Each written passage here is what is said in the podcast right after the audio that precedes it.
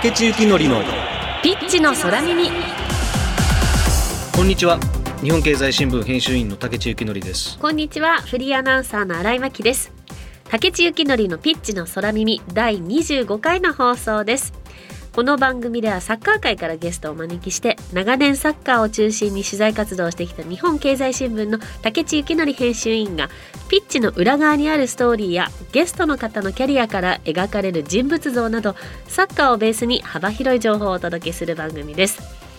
さあおかげさまでこの番組放送開始から2年目に突入しました。お聞きいただいている皆様いつも本当にありがとうございます。より面白くためになる情報を発信していきたいと思っています。さあそして一方で今年30周年を迎えたのが J リーグで先週末に今シーズンの開幕を迎えました。竹内さんは J リーグの30年間の足取りをご覧になってきて今どう感じてらっしゃいますか？そうですね。あの93年最初にスタートしたのが10クラブ。今今それオリジナル10って呼ばれてますけど、はい、最初はそんな言葉もなく、はい、ということはもう最初そんなに増えるとも思ってなかったと思うんですけどね、うん。はい、それが30年かけて今 J1 の下に J2 ができて J3 まで含めると今シーズンは60クラブもあるんですよ。いやもう。すごいですよね、はい、すごいことだと思うんですよね。だからそういう意味じゃこう日本中にそれだけ、まあ、J リーグが理念として掲げた地域密着であるとかね、はい、というようなことをこう掲げる同士が増えたっていうことは一番の成果だと思うんですけどね、うん、まあ、もちろんその J リーグが日本サッカーを強くして、はい、日本代表も強くしてっていうのはもちろんありますけどね。はい、そうか本当にだからずっとその30年の変革を見てきてるんですね竹内さん。そうですね、うん、はい、はい、そんな J リーグの開幕そして J リーグ30周年にふさわしい方が今日のゲストです。日本プロサッカーリーグ J リーグのチェアマン野々村義和さんです。CM の後ご登場いただきます。どうぞお楽しみに。そしてこの番組のツイートはハッシュタグピッチの空耳でぜひぜひぜひつぶやいてください。それでは竹地幸典のピッチの空耳この後キックオフですこの番組はヘーベルハウスの提供日本経済新聞の協力でお送りします。帰る場所があるから戦える。待っている人がいるから頑張れる。そして未来を夢見ることができるから生きてゆける。それは一流のサッカー選手もあなたも同じはず。だからヘーベルハウスは応援し続ける。オールフォーロングライフヘーベルハウス。竹地幸典のピッチの空耳。1993年に日本初のプロサッカーリーグとしてスタートした J リーグが今年30周年を迎えました。そこで今回は J リーグの野々村義和チェアマンをゲストにお迎えし30年目の J リーグについて日本経済新聞の竹地幸典編集員とともに語り尽くします。野々村さん今日はよろしくお願いします。よろしくお願いします。よろしくお願いします。お手柔らかいやいやこちらこそですよ。なんか妙な感じですね。まずは野々村チェアマンのプロフィールをご紹介します。野々村さんは1972年静岡県のご出身です。清水東高校から慶應義塾大学を経て1995年にジェフユナイテッド市原現在のジェフユナイテッド千葉に入団2000年にコンサドーレ札幌。現在の北海道コンサドーレ札幌に移籍すると。チームの J2 優勝に貢献しました。2001年シーズンをもって現役を引退しその後はコンサドーレのチームアドバイザーやサッカー解説を務め全国各地でサッカースクールも展開されました。2013年に株式会社コンサドーレの代表取締役社長に就任し様々な改革を行ってクラブを J1 に定着させます。そして昨年3月からは J リーグの第6代チェアマンに就任。J リーグの選手としてプレーした初めてのチェアマンとなりました。ということで野々村さんをお迎えしてお話を進めていきますが今日のテーマは J リーグ30周年記念ズバリ野々村チェアマンに聞くです。でちょうど。就任して一年。一年経たないんじゃないですかね。まあでもうすぐ経つ感じですけど、まあ一年ですね。三月去年の三月から三、月の中旬でした確か。大変でしたね この一年。大変です。そんなことないですでもワールドカップもあったし、そうですね。すっごい楽しかった一年でしたよね。サッカー的にはまあワールドカップあったっていうのは大きかったですね。はい。うん、まあでも日本があれだけ日本中の人たちが盛り上がるとはちょっと思ってなかったんでびっくりしましたね。うん。だ思ったのは J リーグ30年経つじゃないですか。でやっぱり今60クラブでもほぼ全国にあるから。うんサッカーの気になる人がこんだけいたんだなっていうのを、はい、あれをきっかけに知ることになったのかなと思って。だからまあその J リーグとしては日本サッカーとしては良かよかったというのはその進歩してるんだなとは思いました、ね、なんかほら地上波で東京にいると地上波での露出の割合があんまり昔と比べると多くないから、うん、サッカーどうだ大丈夫って思ってるこの辺の人多くないですか？東京の人。でも多分違うんですよ、まあ、僕はもうそう思ってはいたんですけど、ワールドカップのあれを見てはやっぱりあの日本サッカーしっかり根付いてきてるなっていうのを感じた。でも実際その J リーグがそこからこうあのこう代表人気から J リーグもさらに盛り上がってるなっていうのは実感は今のところどうですか？あのー、あの盛り上がりと J リーグの盛り上がりはちょっと違うんですよ。はい、で僕が思っているのは、うん、なんで日本代表があれだけ盛り上がったかっていうのはやっぱり日本人だからですね我々が。はいはいはい、日本対スペインの試合を優勝したアルゼンチンの国民が見たとして、はい、あんな思い入れには絶対にならないですよね。間違いない、ね、サッカーの例えばその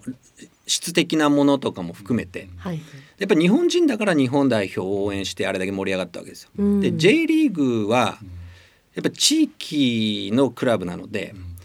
60個あるって言って、その地域がそのクラブへの思い入れを持てるかどうかっていうのが、まあ、その日本代表のローカル版を60個作ればいいんですよね。はいはいはい。まあ、僕はもともとそう思ってたんですけど、はい、あの改めて、まあ、こういうことだなとは思いましたね。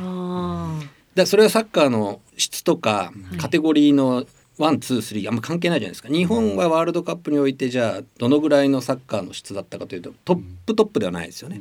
でも例えばそれは J3 の今クラブであっても J1 ではないけれども応援してくれるその熱量の向け方によっては十分成立するものになるはずなので,、で学ばなきゃいけないのはきっとそういうところだろうなとは思ってました。俺が町のクラブだってよく言うじゃないですか。はいはい、あれを本気で思ってもらえる仲間をどのぐらい作れるかなんですよね。どうしても日本のスポーツだと国内であってもなんか一番強いかどうかみたいなところを評価軸にしがちですよね。はい、でそこが出てくるとなんか良さそうなものが出てるから見に行くかみたいな感覚でこう今まで日本のスポーツ来ちゃってると思うんですけど、はいまあ、そうそうではない。まだカテゴリーは下かもしれないけど、俺たちがこのクラブを勝たせるんだっていうことを楽しんでる人たちが J リーグの周りにすごく増えてるんですよ。なんとなくわかります？まだ難しいかなこれ。これをでもね伝えなきゃいけないんですよね。それはもう我が事っていうか我が事であり我が子のようでもありっていう形でクラブを例えば見ていたら、自分の子供が例えば幼稚園でも小学校でも運動会とか出た時に、はい、もう順位とか関係なくハラハラしちゃうわけですよ。確かに。それこそもうちゃんとこけずに一瞬待ってこいよみたいな気持ちで見ちゃう、はいはい、そういう延長線上にこうサッカークラブみたいなものがあったら、はい、もう強いとか弱いとか関係ないやん。本当にでもそんな感じなんですよ、うん、もちろん高いレベルまで自分の応援する自分の地域のクラブ行ってほしい思いはありますよでクラブもその思いを持ってやってはいますけど、うん、もしトップトップしか応援しないんであれば、はい、10クラブにしとけばいいわけですよね。そうですよね。うん、そうですね。本当。でも60あるのはやっぱりその地域のためにどうその地域をクラブがあることで良くしていくかみたいなこととか、はい、日本サッカー全体をもっと盛り上げていくためにもその普及とかっていう意味でも東京の子たちはサッカーに10クラブだったらね東京の子たちは触れられるかもしれないけどじゃあ地方の子は触れられなくなっちゃうじゃないですか、はい、10しかなかったりする。うん、でまあビジネス的なことだけを考えると本当にこうクローズドの昇降格もない10チーム12チームがやりやすいことはやりやすいプロ野球みたいにね。そうです。でもそうじゃないのがサッカーのいいところだったりするのかなって。この30年経って今現在での J リーグの成果と課題は挙げるとしたら何ですか、成果は30年前10チームでめちゃくちゃ華やかに見えたじゃないですか。覚えてます？覚えてます。だって小学生の時だった。だなんとなく華やかだったなって。生まれてませんとかって言われてるわ。ねそのぐらいの子平気でいますもんね。知りませんとか生まれてませんとか確かに、うんあの頃はね本当に華やかに見えたんですよ。それはメディア環境も今とは全然違うから、はい、華やかに見えて例えばスタジアムに5万人の人が集まりました、うん、でもあの5万人の人たちの中に J クラブが本当に一緒にあの成長を一緒にしていきたいサポーターと呼ばれるような人がいたかっていうとそんなに多くなかったと思うんですよ。うん、あのエンターテインメントを楽しみに来る人がまあほぼ5万人だから代表を見るのと同じような感覚そんな感じです。で、今はそれぞれのクラブに本当に一緒にこのクラブをこの地域のために強くしたいんだと思ってくれる人たちがめちゃくちゃいっぱい増えてるんですよね。はいはい、で60クラブあるんでまだできたばっかりのとこは本当に少ないですよまだサポーターという数も。だその本当の楽しみ方を知った人が増えたっていうのはすごい大きな成長だと思います。うんただ一方で、はい、うんライトな人たちにサッカーの情報が届きにくくなってるっていうこともあるのかなとは思いますね。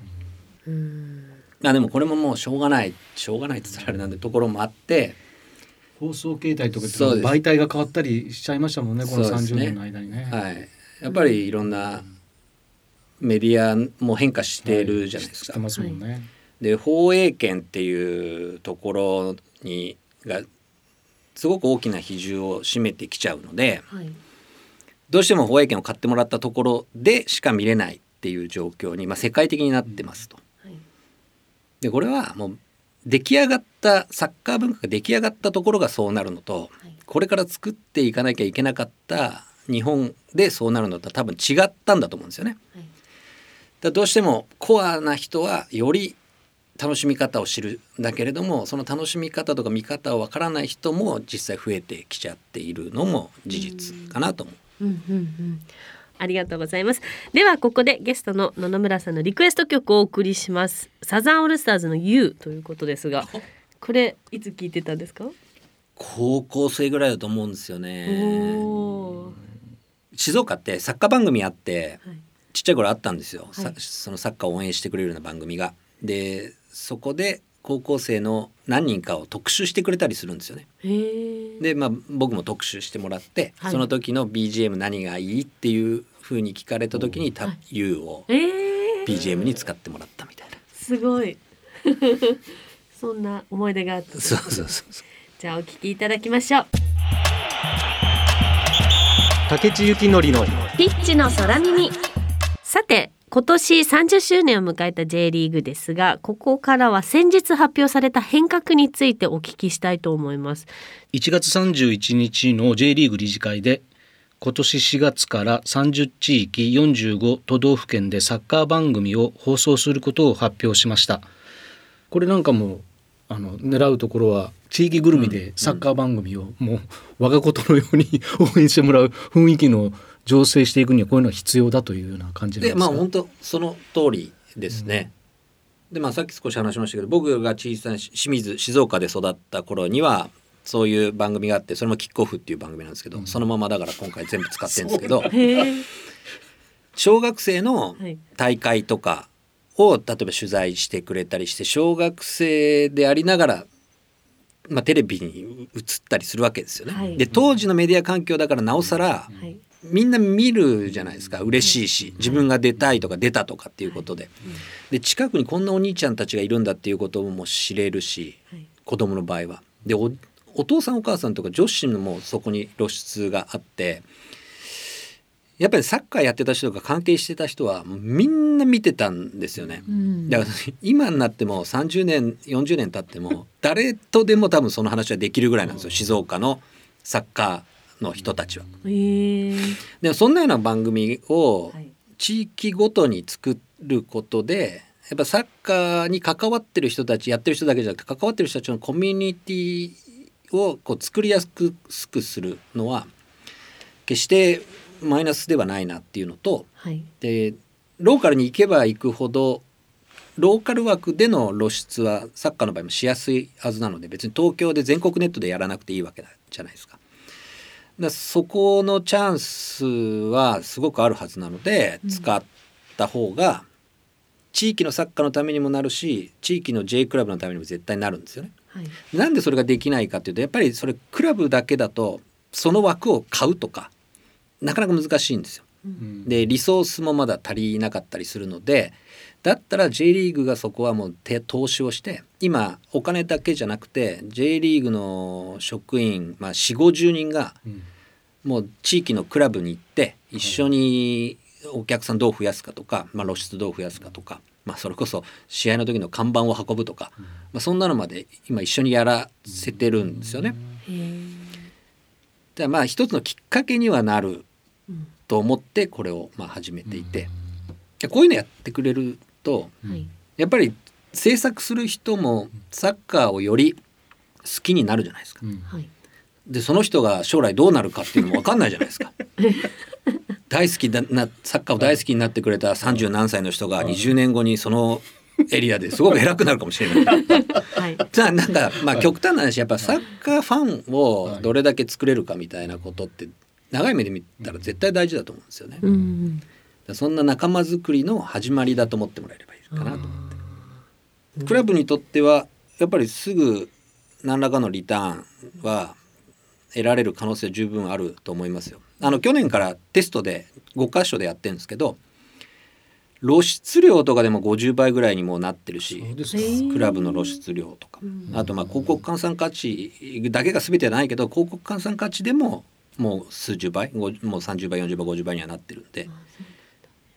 ちょっとセールスはしやすいと思うんですよねクラブも。だから、まあ、J リーグとしては東京にいるだけじゃなくて、地域ごとの課題に一緒に向き合ってそのクラブの売り上げを一緒にどう伸ばすかみたいなことの手助けをやっぱりしないとあんまり意味ないなと思ってるんでこんなことをしてみた。で J リーグの場合そういうその地方っていうかそのエリアエリアごとにやっていかなきゃいけないことももちろんある。うん、でもう一つもう一方でこう世界に追いつけ追い越せっていうテーマも大テーマとしてあるじゃないですか。でまああのそれは決して日本代表の先輩じゃなくてね、はい、リーグもそれを同じように追求していかなきゃいけない、うん、っていうことでまあいろいろチェアマンになってからそのお金の配分 分配の仕方を変えるだとか、いろんなことをまたやろうとしてますよね。その辺のところはどうなんですか？あのそうですね。さっきまでさっきまで話したのは、うん、もうサッカー文化をよよりしっかり根付かせて地域のためになるんだよサッカークラブがっていうのをまあ、実現していくための方法です。でもう一個はサッカー世界の中のマーケットで勝負していかなきゃいけないので。圧倒的な存在になる数チームがどう出てくるかっていうのは結構これ重要でそれはその競技面でも例えば何マンチェスターシティとかレアル・マドリードとやってもいい勝負できるっていうようなクラブに日本でも出てきてほしいじゃないですか。まあそれはだちょっと先になるかもしれないけど。で競技的にも必要だしあとはビジネス的に考えても、放映権っていうのはやっぱりもうそれはもう各国のリーグのトップレベルのクラブの価値がニアリーイコールなんですよね。なるほどだからそういうクラブが例えばじゃあねレアルとバルサがあるからスペインの放映権はまあ上がってるんですよね。バイエルンがあるからドイツの放映権は上がってる。でそういうところで、まあ、ヨーロッパの大きいところで共通してるのは配分金の比率がスペインは9対 1J1 と J2 だスペインの1部と2部での配分の比率が9対1なんですよ。そんなに違うんですね。全然違うじゃないですか。はい、でドイツが一番その比率の差が少なくて6対1ぐらいなんですよね。で日本はどうやってたかっていうと2対1でずっとやってるんですよ。えーそうなの。先端っていうか、まあよく言われた。こういう言い方よくないかもしれませんけど。まあでも、まあ、みんなこうやっぱりそそそうなんですよね。でそれは最初はまあ良かったのかもしれないです。はい、まあそれこそベースをしっかりして文化として根付かせるために、うん、より多くのクラブにその配分するみたいな。良かったのかもしれないけど世界との競争っていうところでは絶対に追いつかなくなっちゃうと思うんですよね。で良くも悪くもみんなで一緒にやってきたっていうのがあるので、はい、競争っていうところの感覚が薄れる可能性がある。もしかしたら今も薄れてるかもしれない。世界との比較でですよ、うん、やってる方はもう必死こいって僕らもやってましたけど、うん、だより競争の環境をどう整えるかっていうのはその配分の比率を変えて勝ったらまたは人気が出たらお金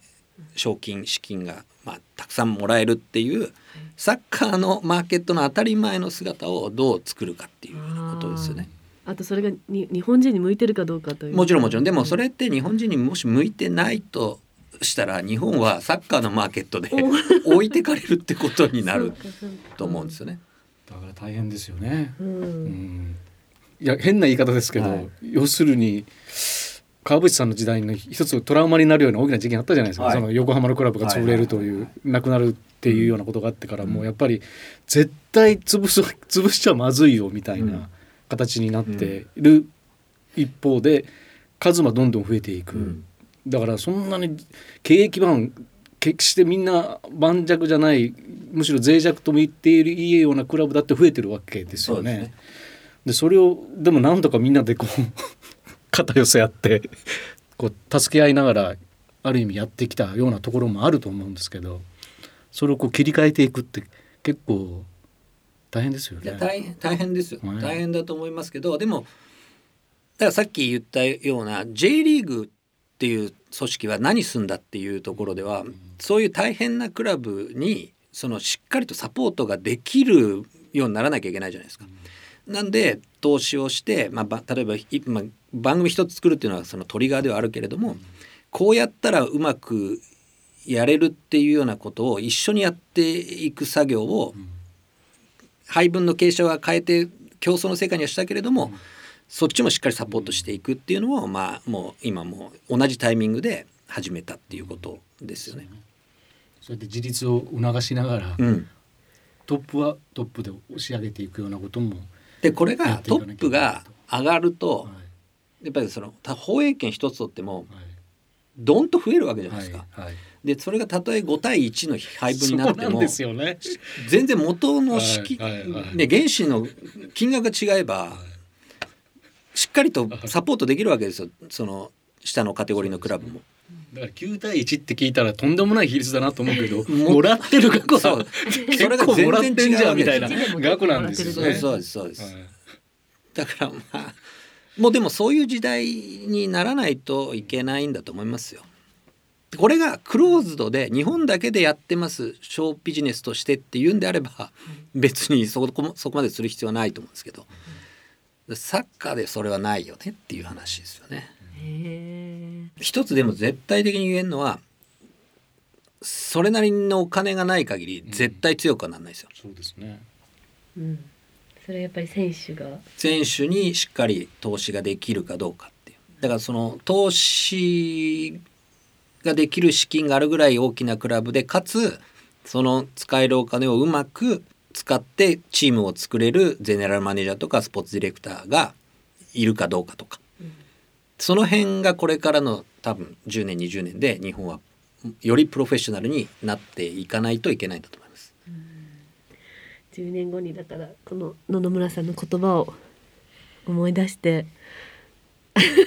言ってたなあの時って思いながらその時が言ってたことと全然違うなってなることもありますから その時はすいませんって言います 楽しみですということで今日は野々村義和チェアマンにお話伺ってきました。えっと来週もお付き合いいただけるということで、はい、えー、今日はありがとうございました、はい、ありがとうございました。ありがとうございました。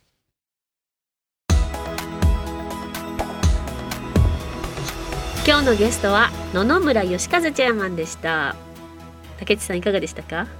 そうですね。まああの野々村さんのおっしゃってたあの二つの成長戦略っていうんですかね。はい、あれもまあ、ローカルでありながらグローバルであることも同時に目指すみたいな感じかなというふうに思いましてでなんかこう最初の話聞いた後に地方をこう60クラブを活性化していくっていうかよりこう根付かせるみたいな話を聞いた後に あのトップチームを強くするとかって聞くと、はい、一瞬なんか矛盾してんじゃないのっていうふうにもこう聞こえたりもするんですけど、うんうん、多分あれは結局同じことなんだろうなっていう感じはするんですよね。うん、その要するに上を頂上高くしていくにはもう下に根を張った大木じゃないんですけどね、はい、地面の下ですごくこう根を張ったものがあってこそこういい木が育つみたいな感じなんだなと思って、決してあのなんか相反するようなことをやろうとしてるわけじゃなくて、はい、片方ではもうよりもっと J リーグを全国津々浦に根付かせて、うん、その根付かせた結果としてこう大きな大木が上に伸びて枝も茂って見てて美しいみたいなものにしたいんだろうなというふうに思いましたけどね。なんかその野々村さんの説明聞いてその強いチームが自分のクラブにやってくるっていうのが、うん、サポーターとしても嬉しいですし、うん、選手としても嬉しいですし、はい、あそういうことかってすごい納得しちゃいました。うん、そうですよね。はい。さあということで本日もコロナ感染予防対策のためアクリル板越しにお話を進めてきました。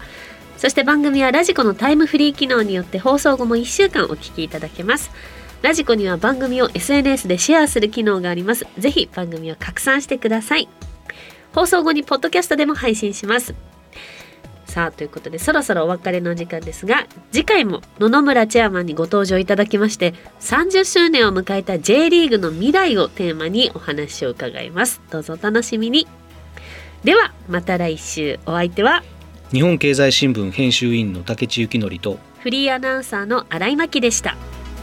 この番組はヘーベルハウスの提供日本経済新聞の協力でお送りしました。